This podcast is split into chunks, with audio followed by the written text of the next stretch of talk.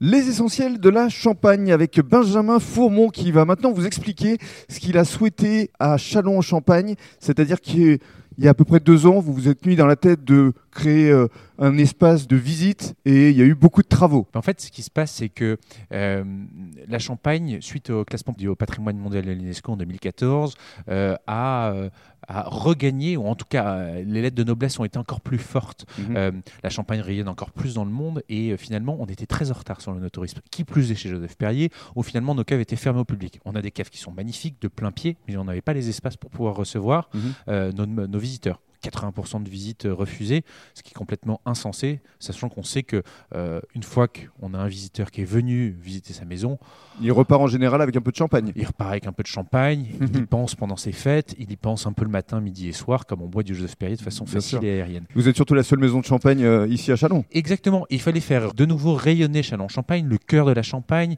On a une très bonne relation avec l'Office du tourisme de Chalon. Chalon est une ville magnifique, historique, et bah, c'est vrai que Joseph Perrier avait un peu oublié de se rénover de se restaurer pour pouvoir ouvrir ses portes de ces caves de plein pied magnifiques. Alors, des caves qui ont d'ailleurs été distinguées à travers euh, les lumières Oui, on a notre architecte lumière, luminescence, à travers son gérant qui s'appelle Emeric euh, Thiedo, un, fou, euh, complètement fou dans, sa, réflexion, je l'adore, hein, c'est un, cousin éloigné. Il nous a fait déplacer pas loin de 500 000 bouteilles, passer 15 km de cap pour éclairer ces caves de façon mm. fine, bien évidemment sans altérer le champagne, avec une intensité particulière de, des lumières. Alors, euh, les travaux ont duré pas loin de deux ans? Ouais, 24 mois, 24 mois de travaux entre le premier coup de pioche et le dernier coup de peinture. Puis en fait, c'était jamais fini. Bien sûr, parce que vous avez encore d'autres objectifs dont vous nous parlerez évidemment. Mais euh, dans un premier temps, ce que vous avez souhaité à travers euh, ces visites, c'est de faire revivre l'histoire de Joseph Ferrier. Oui, on a fait travailler des historiens, faire vivre l'histoire de, Chalon, pouvoir ouvrir nos caves. Donc euh, les visiteurs peuvent venir, passer du temps,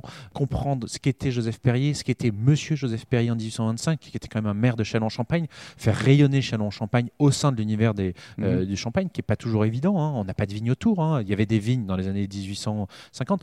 Donc voilà, Chalon-Champagne, c'est une place du Champagne. Vous avez Joseph Perrier et c'est important de l'avoir en tête. Mmh. Et puis surtout, euh, à travers votre histoire, on revit euh, certaines époques et notamment lorsque vous avez été référencé dans la cour. Oui, la cour royale d'Angleterre, euh, Queen Victoria et King Edward VII. On a été, vous savez, les histoires, je ne vais pas tout révéler maintenant, mais on a beaucoup mmh. d'histoires. On ne parle que d'une toute petite partie et c'est pas parce que vous venez une fois visiter qu'il ne faudra pas revenir deux ans plus tard. évidemment, parce que à chaque fois, ça évolue. Il y a plusieurs salles. D'abord l'histoire avec les différents tableaux, et puis ensuite on passe dans les caves, on finit par la dégustation. Exactement, l'idée c'était d'avoir l'histoire de Joseph Perrier, comment on fait le champagne, pas oublier parce que c'est quand même important, euh, visiter ces magnifiques caves, puis ensuite la finalisation du champagne, et bien évidemment pour finir, partager la, dégustation. la dégustation, la coupe, euh, pas la coupe du bonheur, mais Presque. Presque. Et dans le cadre du troisième podcast, vous allez nous faire partager cette fois votre exploitation puis les différentes cuvées que vous proposez.